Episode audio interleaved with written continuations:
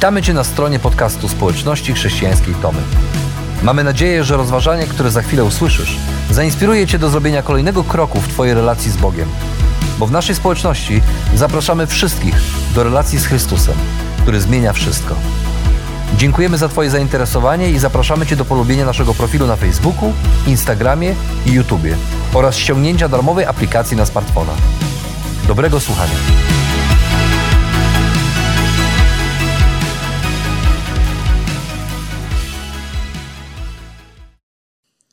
Czy ktoś może zrobić tu porządek? Woła sfrustrowana żona po tym, jak po dniu pełnym pracy wraca do domu i zostaje bałagan w kuchni. W tej samej kuchni, którą jeszcze rano w pośpiechu sprzątała i zostawiła lśniącą. Czy ktoś może zrobić tu porządek? Woła zdenerwowany tata, kiedy wchodzi do pokoju swoich dzieci i widzi ubrania porozwalane na podłodze, e, kubki i talerze z resztkami jedzenia, które samo ucieka z pokoju. Czy ktoś może zrobić tu porządek? Czy ktoś może zrobić tu porządek? Wołamy też my, kiedy patrzymy na świat wokół nas, bo zdaje się, że ten świat tonie w bałaganie i chaosie. I to nie tylko dlatego, że go zanieczyściliśmy i e, skaziliśmy naszą planetę, w której żyjemy, doprowadzając do prawie kryzysu klimatycznego, ale też na co dzień zmagamy się z chaosem i bałaganem. Tym spowodowanym przez epidemię, tym, które w niektórych miejscach wynika z kryzysu ekonomicznego, czy migracyjnego, czy wojen światopoglądowych, które się toczą między ludźmi. Mamy też e, miejsca, w których, takie jak Afganistan czy Korea Północna, z których docierają smutne wiadomości o tym, jak chrześcijanie są tam traktowani i prześladowani. I kiedy patrzymy na świat wokół, to mamy wrażenie, że e, tak naprawdę on nie zmierza w lepszą stronę. Nie staje się coraz lepszy. I to nie jest tak, że ci dobrzy wygrywają, a źli przegrywają, ale mamy wrażenie, że to często niewłaściwi ludzie rozdają karty. A kiedy na to wszystko patrzymy, zadajemy sobie pytanie, czy ktoś mógłby zrobić z tym porządek. I podobnie wołali też Izraelici, którzy e, przez 430 lat byli niewolnikami w Egipcie. I po tym czasie z jednej strony nie znali innego życia, ale z drugiej strony e, mieli dość tej niewoli. Mieli dość bycia poddanymi faraona, bo to był jego świat, to był jego kraj, w którym on rządził twardą i żelazną ręką. Faraon uważany był za Boga. Kiedy przyjeżdżał swoim rydwanem, ludzie mieli padać na twarze i nawet nie mogli patrzeć na faraona, bo na Boga patrzeć nie można, a kto by się ośmiał na niego spojrzeć, był karany śmiercią. Faraon, taki pseudo-Bóg, który stworzył sobie swój własny pseudo-świat. I ten świat był też pełen innych bogów. I gdybyśmy któregoś razu wybrali się, aby porozmawiać z jego poddanymi, zadali pytanie, który Bóg jest największy, to być może ktoś by powiedział, no właśnie, Faraon jest największym Bogiem. Ktoś inny może powiedziałby, e, to Bóg Ra, Bóg Słońca albo jakiś inny Bóg. To są najwięksi bogowie. Ale z całą pewnością e, żaden z tych ludzi nie powiedziałby, to Bóg niewolników, to, to On jest największym Bogiem. No bo, prawdę powiedziawszy, co to za Bóg, który, którego naród jest w niewoli, który nie jest w stanie zatroszczyć się o swoich własnych ludzi, ani ich wybawić? Co to za Bóg, którego naród to są niewolnicy? Zresztą, kiedy Mojżesz wszedł do Faraona i powiedział, Bóg każe ci wypuścić Izrael na wolność, Faraon mówi, a kim jest Bóg, że mam go słuchać? I to samo pytanie zadawali też sobie Izraelici. No właśnie, no, kim jest ten Bóg? Po 430 latach niewoli oni nie wiedzieli, kim ten Bóg tak naprawdę jest i kim oni sami są. Co prawda słyszeli jakieś historie swoich przodków, Abrahamie, o patriarchach i innych, ale po tak długim okresie to brzmiało jak stare legendy i mity, które można między bajki włożyć. Co prawda, e, zjawił się jakiś Mojżesz i powiedział, że e, Bóg kazał mu wyprowadzić naród izraelski na wolność z Egiptu, ale odkąd przyszedł ich los wcale się nie poprawił, a wręcz przeciwnie, faraon traktował ich coraz gorzej. Ich los się pogorszył.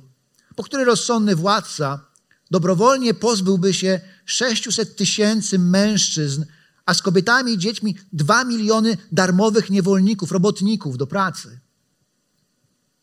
A więc wszyscy dawali sobie pytanie, no to kim jest ten Bóg? Jaki on jest? I Bóg postanowił w jakimś momencie na to pytanie odpowiedzieć, ale zrobił to w szczególny sposób. Zrobił to w formie swoistego spektaklu, który składa się z dziesięciu scen. Znamy te 10 scen, ten spektakl jako 10 plag egipskich. Kiedy patrzymy na ten spektakl, to tych 10 scen układa się w trzy akty. Każdy akt składa się z trzech scen, z trzech plag, a na końcu jest jeszcze jedna scena finałowa, końcowa. I za chwilę obejrzymy ten spektakl w przyspieszeniu, ale e, zanim to zrobimy, muszę nas wszystkich ostrzec, ponieważ ta historia o dziesięciu plagach to jest historia, którą z jednej strony kochają dzieci na szkółce niedzielnej, bo dużo się w niej dzieje, ale z drugiej strony my dorośli często mamy z nią problem, ponieważ e, czasami trudno nam pogodzić obraz miłującego Boga, który znajdujemy w Nowym Testamencie, z obrazem Boga, który może karać i sądzić i zsyłać plagi na Egipt. A więc przed nami spektakl o wielkich porządkach. Dziesięć scen, dziesięć plag. E, pierwszy akt w tym spektaklu, tak jak każdy akt w tym spektaklu, rozpoczyna się nad Nilem, spotkaniem pomiędzy e, Faraonem i Mojżeszem. I tak jak w, na, w każdym pierwsze, każdej pierwszej scenie, każdego aktu, e, Mojżesz mówi coś ważnego na temat Boga, wygłasza mowę, w której przedstawia cel plag, ale też mówi coś ważnego o Bogu i jego charakterze. Czytamy, że Bóg posłał Mojżesza do faraona, aby spotkał się z nim nad brzegiem Nilu i mówi do niego tak: Powiedz mu, czyli faraonowi, Pan, Bóg Hebrajczyków, posłał mnie do ciebie ze słowami: Wypuść mój lud, aby mi służył na pustyni, bo jak dotąd nie wydałeś na to zgody. Otóż tak mówi Pan. Po tym poznasz, że ja jestem Pan, że za chwilę ja uderzę laską wody Nilu i zamienią się one w krew. Wyginą przez to ryby w Nilu, a rzeka zacznie tak cuchnąć, że Egipcjanie nie będą w stanie używać jej wody do picia. Następnie polecił Pan Mojżeszowi, powiedz Aaronowi, weź swoją laskę i unieś swoją rękę nad wodę Egiptu i nad jego rzeki, kanały rozlewiska i nad wszystkie jego zbiorniki wód, niech zamienią się w krew. Niech krew będzie wszędzie, w całej ziemi egipskiej, nawet w naczyniach drewnianych i kamiennych. Oto Bóg mówi, za chwilę, Faraonie, przekonasz się, że to ja jestem Pan. Znaczy, ja jestem Jahwe, czyli jestem, który jestem. Jestem, jestem prawdziwym Bogiem. Tym, który dotrzymuje obietnic. A więc ta pierwsza seria plag, ten pierwszy akt pokazywał Faraonowi, kto tutaj jest Bogiem, kto jest prawdziwym Bogiem. I to nie jest przypadek, że Bóg kazał uderzyć w wody Nilu, ponieważ Nil, święty Nil dla Egipcjan, to była rzeka, której oddawali cześć. Od Nilu zależało ich powodzenie, ich dobrobyt. To on nawadniał Egipt. To on był szlakiem komunikacyjnym. Od jego wylewów zależał urodzaj i dobrobyt Egiptu. A oto Bóg uderza Nil. Jedno z tych bóstw Egiptu. Jego woda zamienia się w krew. Wszystkie ryby wyginęły, a Egipt cuchnął. Jednak faraon nie był przejęty tą plagą, wezwał swoich czarowników i okazało się, że oni też potrafią zamienić wodę w krew, więc nie bardzo się tym przejął. Za chwilę jednak spadła na niego kolejna plaga. Znowu Mojżesz go ostrzega, tym razem w jego pałacu. Mówi, wypuść mój lud. Faraon tego nie chce zrobić. Spada na niego plaga żab. Cały Egipt pokrywają żaby. Są wszędzie, są w sypialni faraona, w jego łóżku, w jego kuchni, w jego jedzeniu. Plagi są wszędzie. Żaby są wszędzie. Czarownicy okazuje się, że też potrafią sprowadzić żaby. Co tylko w jedną stronę potrafią sprowadzić, ale nie potrafią ich wygonić. Więc w Egipcie jest mnóstwo żab. Faraon mówi, okay, wstawcie się za mną, pogadamy. Mojżesz modli się, plaga ustaje, ale faraon jest nieprzejednany. I wtedy spada jeszcze jedna plaga, plaga komarów. Tym razem nawet czarownicy są bezradni, nie są w stanie nic zrobić. Nie są w stanie skopiować tej plagi w żaden sposób. I oni przychodzą do faraona i mówi, mówią: W tym musi być palec samego Boga. W tym musi być Bóg. I tak kończy się akt pierwszy tego spektaklu. Faraon nie zmienia zdania, więc zaczyna się kolejny akt w tym spektaklu i Bóg znowu posyła Mojżesza do faraona. Znowu spotykają się nad brzegiem Nilu i znowu Mojżesz mówi coś ważnego o Bogu i jego charakterze. I tym razem, zapowiadając plagę much, obiecuje szczególną ochronę dla Bożego narodu. I tak mówi Mojżesz: W tym dniu jednak wyróżnię ziemię Goszen, w której przebywa mój lud. Tam nie będzie chmar much, po to, abyś poznał, że ja, Pan, jestem obecny w granicach tej ziemi. Dokonam więc rozróżnienia pomiędzy ludem moim i Twoim. Jutro nastąpi ten znak. Tak też Pan uczynił. Zleciały się chmary much do pałacu Faraona, do domów jego sług i do całej ziemi egipskiej. Niszczyły one ziemię. A więc tak jak pierwszy akt mówił o tym, że to Bóg jest Panem, to On jest Bogiem. To drugi akt pokazuje Boga, który jest obecny pośród swojego ludu, nawet w, w ziemi niewoli, nawet w domu niewoli. I Boga, który chroni swój lud. Oto od tego momentu plagi spadały na Egipt, ale nie będą dotykały Izraelitów. Tak dzieje się z muchami. Są tylko tam, gdzie mieszkają Egipcjanie. Nie ma ich w domach Izraelitów. Faraon, widząc to, co się dzieje, e, mówi: Okej, okay, okej, okay, wypuszczę was, możecie złożyć ofiarę, ale w mojej ziemi, nie da, tutaj niedaleko. Mojżesz mówi: Nie, musimy wyjść. Więc mówi: Wyjdźcie, ale nie, nie oddalajcie się zbytnio. Niestety nie zmienia swojego zdania. Kiedy plaga ustaje, jest nieprzejednany. Więc podesłają jeszcze kolejne dwie plagi. Śmierć bydła.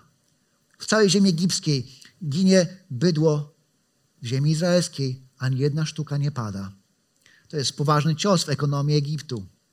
A potem jest jeszcze jedna plaga. Plaga wrzodów. Wszyscy Egipcjanie pokryci są wrzodami i cierpią. Izraelici są zdrowi. I w tej pladze ciekawe jest to, że nawet czarownicy Faraona nie są w stanie przed nim stanąć, ponieważ oni też pokryci są wrzodami i też cierpią. Bogowie Egiptu i moc Egiptu zdecydowanie przegrywa, nie daje rady. I tak kończy się akt drugi. A przed nami akt trzeci.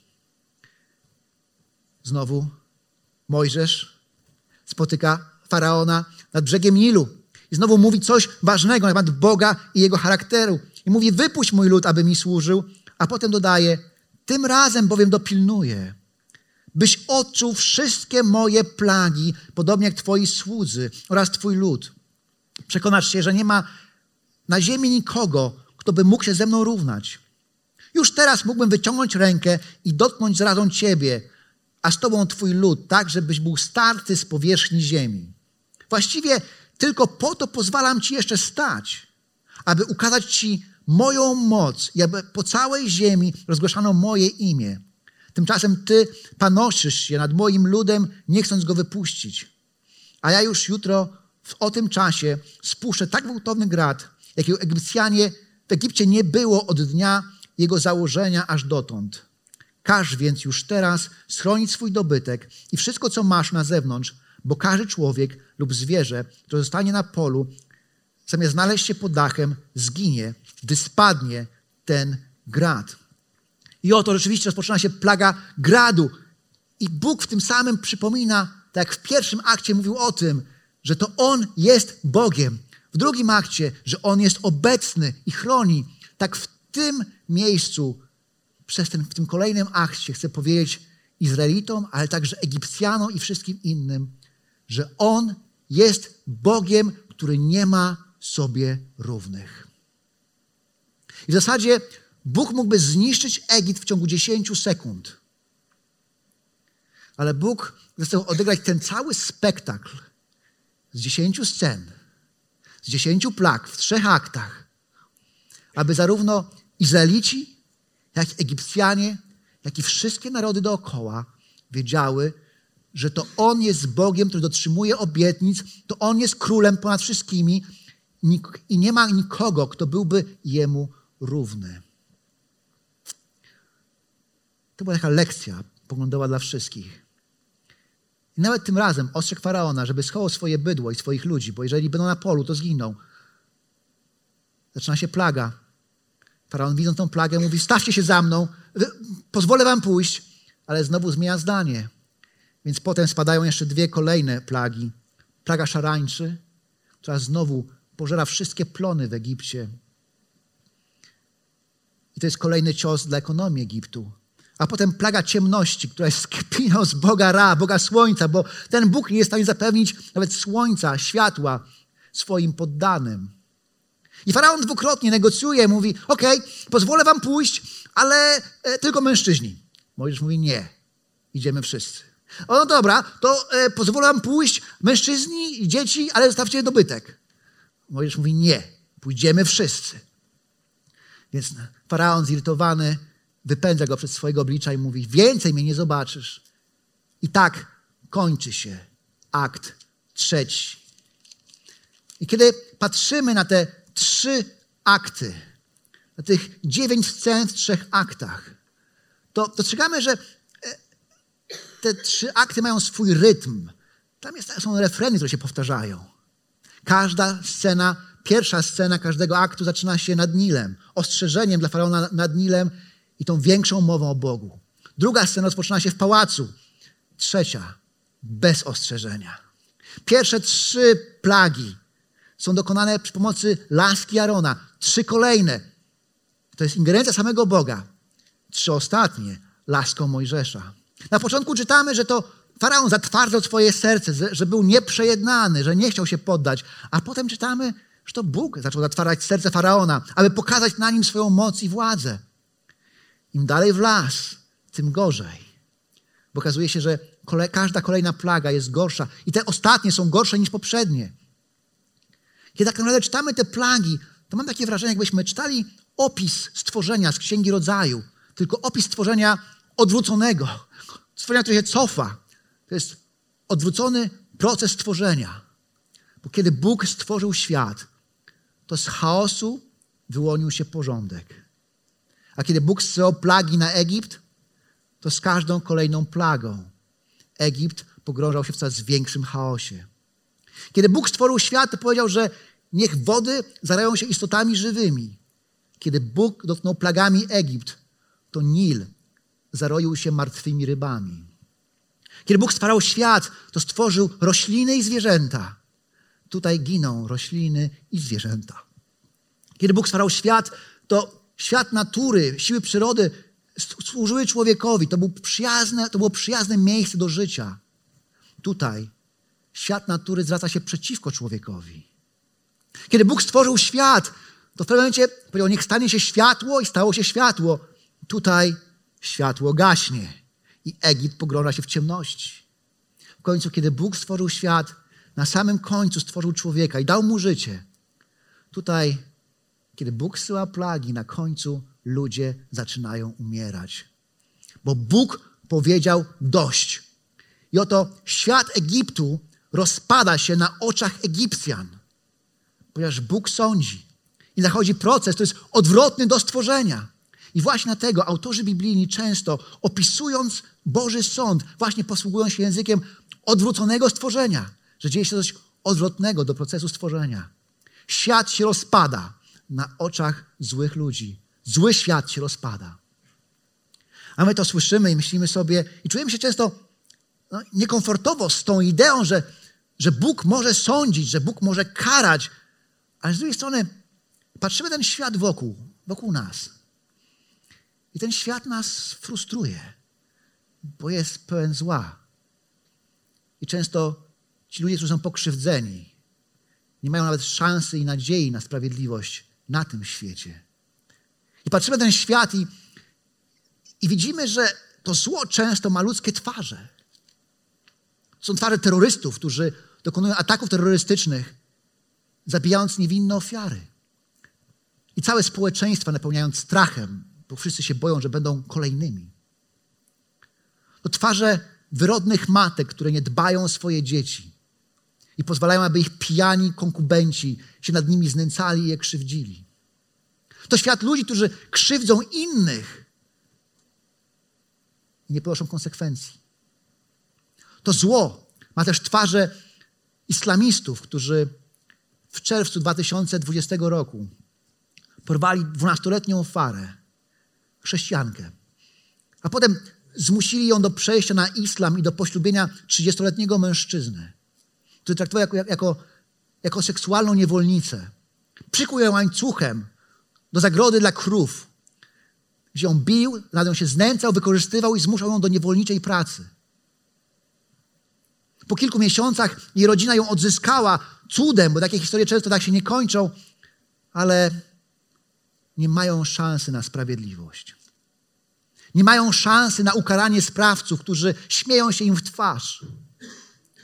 Nie ma szansy, aby sprawiedliwość została wymierzona. A my słuchamy takich historii i myślimy sobie, kiedy to się skończy. I chociaż z jednej strony oburza nas idea sądu, to z drugiej strony chcemy, aby Bóg coś z tym zrobił, aby Bóg powiedział dość. Mówimy, Boże, kiedy powiesz dość? Kiedy zrobisz tym porządek? I kiedy czytamy Księgę Objawienia, to widzimy Boga, który robi porządek, który mówi dość. I to ciekawe, że obrazy sądu tam opisanego są właśnie obrazami stworzenia, tylko że odwróconego stworzenia. Kiedy znowu świat, ten zły świat się rozpada na oczach ludzi, bo Bóg mówi dość. I to ciekawe, że te obrazy sądu z Księgi Objawienia bardzo przypominają plagi egipskie, obrazy plag. Bo Bóg po raz kolejny wkracza w historię, aby tę historię zakończyć, aby ukarać zło, osądzić zło. A to, co działo się w Egipcie, to była tylko cicha przygrywka do tego, co Bóg zrobi na końcu dziejów. A więc, kiedy oglądam ten spektakl, niesamowity spektakl składający się z dziesięciu scen i z trzech aktów, to odkrywam, że kiedy Bóg robi porządek i dokonuje sądu nad złem i złymi, aby nikt nie miał wątpliwości, że On jest jedynym Bogiem. Są jednak ludzie, którzy myślą, że mogą ujść sprawiedliwości. Że sprawiedliwości da się ujść, jeżeli tylko jesteśmy dość sprytni i cwani. Tak było w przypadku pewnego małżeństwa, które po pijanemu w Lublinie w 2018 roku e, spowodował wypadek samochodowy. To nie był groźny wypadek, taka stłuczka powiedzielibyśmy. I kiedy e, pijany kierowca szamotał się z poszkodowanym, jego nietrzeźwa żona próbowała uciec z miejsca wypadku i pobiegła na pobliskie osiedle. Ale ponieważ wiedziała, że policja właśnie jedzie na miejsce zdarzenia, więc wsiadła do jakiegoś samochodu, pierwszego lepszego z brzegu, gdzie było dwóch mężczyzn i powiedziała, zabierzcie mnie panowie, byle dalej od policji. Jakież było jej zdziwienie, kiedy okazało się, że wsiadła do nieoznakowanego radiowozu, a ci panowie byli policjantami, którzy niezwłocznie zabrali ją na komisariat. Chciała uciec od sprawiedliwości, wpadając w ręce sprawiedliwości. I podobnie było z faraonem. On myślał, że mu się udało, że dziewięć razy mu się udało, że, że wykiwał Mojżesza i oszukał Boga, że ciągle żyje, a, Izraelici są jego, jego poddanymi niewolnikami. Ale przed nami ostatnia scena. Scena finałowa. Kiedy kilka lat temu na obozie, e, w czasie konkursu, zadałem dzieciom pytanie, jaka była ostatnia plaga, zgłosił się mały chłopiec, który ewidentnie se plenił i powiedział, to była straszna plaga. A więc przed nami straszna plaga, o której czytamy tak. Następnie Mojżesz zawołał wszystkich starszych Izraela, wybierzcie sobie owce na rodzinę, polecił i zabijcie ją jako paschę. Weźcie też wiązkę hizopu, zanurzcie ją we krwi zabranej w naczyniu i pomaście tą krwią nad proże oraz oba odrzwia.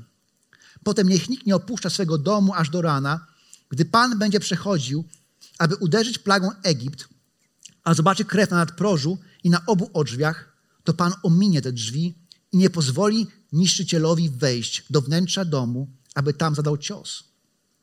Przestrzegajcie tego zatem jako ustawy dla was i dla waszych dzieci na wieki. Przestrzegajcie też tego obrzędu po swoim wejściu do ziemi, którą da wam Pan zgodnie ze swą obietnicą. Gdy wówczas zapytają was dzieci, co oznacza ten obrzęd, odpowiecie, składamy ofiarę paschalną dla Pana. Wspominamy w ten sposób, jak w Egipcie omijał on domy synów Izraela, kiedy to Egipt dotykał plagami, a nasze domy chronił. Po tych słowach lud złożył głęboki pokłon. Następnie Izraelici rozeszli się i uczynili dokładnie to, co Pan nakazał Mojżeszowi Aaronowi. Z nastaniem północy Pan uderzył wszystkich pierworodnych w ziemi egipskiej, od pierworodnego syna faraona i następcy tronu, po pierworodnego syna więźnia zamkniętego w lochu. Uderzył też wszystkie pierworodne bydła. Faraon zerwał się w nocy, on, jego dworzanie, wszyscy mieszkańcy kraju i w Egipcie rozległ się przerażający krzyk. Nie było w domu, w którym ktoś by nie umarł. Oto nadeszła ostatnia noc Izraelitów w Egipcie. I Bóg mówi: Jutro będziecie wolni. Ale zanim to nastąpi, musicie wziąć baranka paschalnego i zabić tego baranka i jego krwią pomalować odrzwia i nadproże swoich domów, tak aby to był widoczny znak. A potem tego baranka macie zjeść, każda rodzina po jednym baranku, z gorzkimi ziołami i z chlebem przaśnym, czyli bez zakwasu. To będzie wasza kolacja paschalna. I tej nocy anioł śmierci, niszczyciel, przejdzie przez Egipt. I kiedy zobaczy krew na waszych domach, ten znak krwi baranka, to te domy ominie. Ale jeśli tam nie, nie zobaczy tej, tego znaku, to wejdzie do tego domu i tam zginą pierworodni. I tak też się stało. Izraelici świętowali w swoich domach, obchodzili Paschę jedli baranki. A anioł śmierci przeszedł przez Egipt i nagle w ziemi egipskiej rozległ się straszliwy krzyk, ponieważ w każdym domu ktoś umarł. I to niesamowite, bo ta historia zaczyna się od tego, historia Eksodusu, że na początku faraon zabijał izraelskie dzieci, topiąc je w, w Nilu, izraelskich chłopców. A teraz Bóg do tą plagą Egipt i giną pierworodni egipscy. Ta historia Eksodusu zaczęła się od tego, że Bóg usłyszał krzyk swojego ludu, krzyk z powodu naganiaczy, którzy ich smagali biczami. A ta historia kończy się krzykiem Egipcjan z powodu śmierci swoich pierworodnych. Bóg osądził Egipt, ale Bóg zrobił też coś więcej, bo Bóg wyzwolił swój lud. Bóg ocalił swój lud. Następnego dnia byli wolni. Dlatego zawsze, kiedy myślimy o Bożym Sądzie, to Boży Sąd jest jak moneta, która ma dwie strony. Z jednej strony Boży Sąd oznacza karę nad złem i nad złymi, ale z drugiej strony, kiedy Bóg sądzi, to też Bóg wyzwala tych, którzy Mu zaufali. Bóg ratuje swoich i swój lud. Dlatego właśnie autorzy biblijni, opisując zarówno sąd, jak i zbawienie, posługują się obrazem stworzenia. Sąd to jest to odwrócone stworzenie, kiedy wszystko się rozpada. Zbawienie to jest nowe stworzenie, kiedy Bóg robi coś nowego. I tak jest w tej historii. Z jednej strony Bóg sądzi Egipt, sądzi zło i mówi dość, więcej nie będzie. A z drugiej strony Bóg tworzy coś nowego, Bóg tworzy swój lud na nowo, Bóg tworzy ich przyszłość na nowo, Bóg daje im nową tożsamość, Bóg daje im nową wizję, nowy cel, nowy sens życia, a potem nowe prawa, bo Bóg stwarza ich na nowo. Bo kiedy Bóg sądzi, to Bóg też wybawia. Jednak to wybawienie, ono zawsze ma swoją cenę. Izraelici doskonale o tym wiedzieli, że Boże wybawienie ma swoją cenę, ponieważ żeby ocalić swoich pierworodnych, oni musieli zabić baranki paschalne i złożyć je w ofierze i zjeść je w swoich domach. I my też wiemy, że wybawienie ma swoją cenę. Bo dwa tysiące lat temu, na święto Paschy, Bóg złożył doskonałego baranka paschalnego. I to nie było kolejne zwierzę, ale Bóg jako baranka oddał swojego pierworodnego syna, abyśmy my mogli żyć. Jezus Chrystus umarł na krzyżu za nasze grzechy, aby nas wyzwolić z najpotężniejszej niewoli, jaką możemy sobie wyobrazić, z niewoli grzechu, aby dać nam wolność.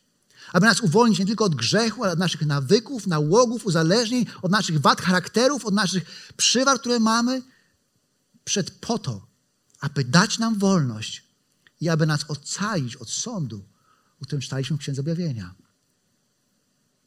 A więc kiedy patrzymy na tę ostatnią scenę spektaklu, na tę scenę finałową, to odkrywamy, że kiedy Bóg robi porządek, uwalnia tych, którzy Mu zaufali, aby nikt nie miał wątpliwości, że On jest dobrym Bogiem.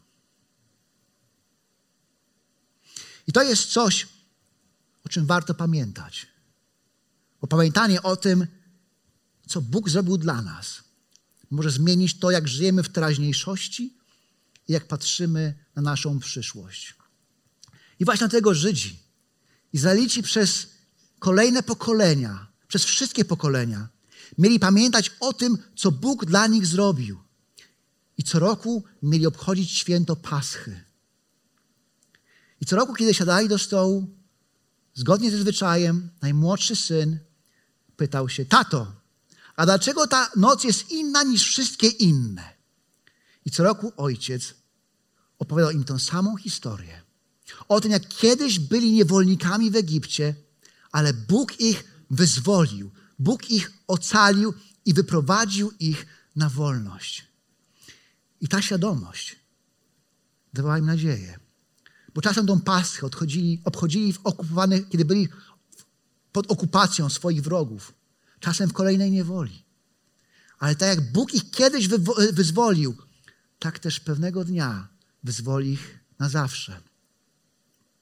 Hugo Gryn, który jest rabinem, opowiadał historię o swoim dzieciństwie, o latach dzieciństwa, które spędził w obozie koncentracyjnym w Oświęcimiu. W obozie nie było dużo jedzenia, więc każda odrobina żywności była traktowana jako największy skarb, który, który więźniowie przechowywali i zachowywali na, na ostatnią, na czarną godzinę.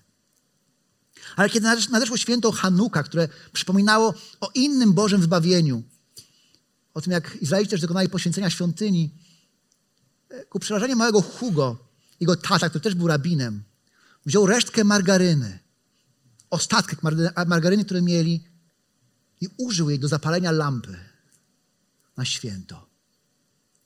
Hugo pyta się, tato, czemu to robisz? To już więcej nie mamy, to, to wszystko, co mamy. A jego ojciec mówi, Hugo, wszyscy wiemy, że człowiek bez jedzenia może żyć trzy tygodnie. Człowiek bez nadziei nie może żyć normalnie, nawet trzech minut. Właśnie dlatego chcę pamiętać o tym, co było, co Bóg dla nas zrobił, aby mieć nadzieję na to, co Bóg obiecał, że zrobi w przyszłości. I właśnie dlatego Żydzi obchodzili święto Paschy, aby pamiętać i aby wiedzieć, że mają na co czekać. I właśnie dlatego my chcemy pamiętać o tym, co Jezus Chrystus dla nas zrobił dwa tysiące lat temu. Chcemy pamiętać o tym, jak umarł za nasze grzechy na krzyżu, jak zmartwychwstał, ale też chcemy pamiętać o tym, jak nas osobiście zbawił, każdego z nas, kiedy Mu zaufaliśmy i oddaliśmy Mu swoje życie. Chcemy pamiętać, bo chociaż czasami czujemy, że utknęliśmy w teraźniejszości, to my mamy na co czekać, ponieważ pewnego dnia Jezus powróci i zobaczymy świat takim, jakim Bóg chce go widzieć. Świat, w którym nie będzie przemocy, ani oszustów, ani dyktatorów, ani skorumpowanych polityków, ani ekstremistów, ani terrorystów. To będzie świat takim, jakim Bóg chce go widzieć. A więc, pamiętając o tym, że Bóg nas zbawił, czekamy, aż znowu przyjdzie, pokona zło i wyzwoli tych, którzy mu zaufali. Kiedy Jezus przyjdzie, to zrobi porządek.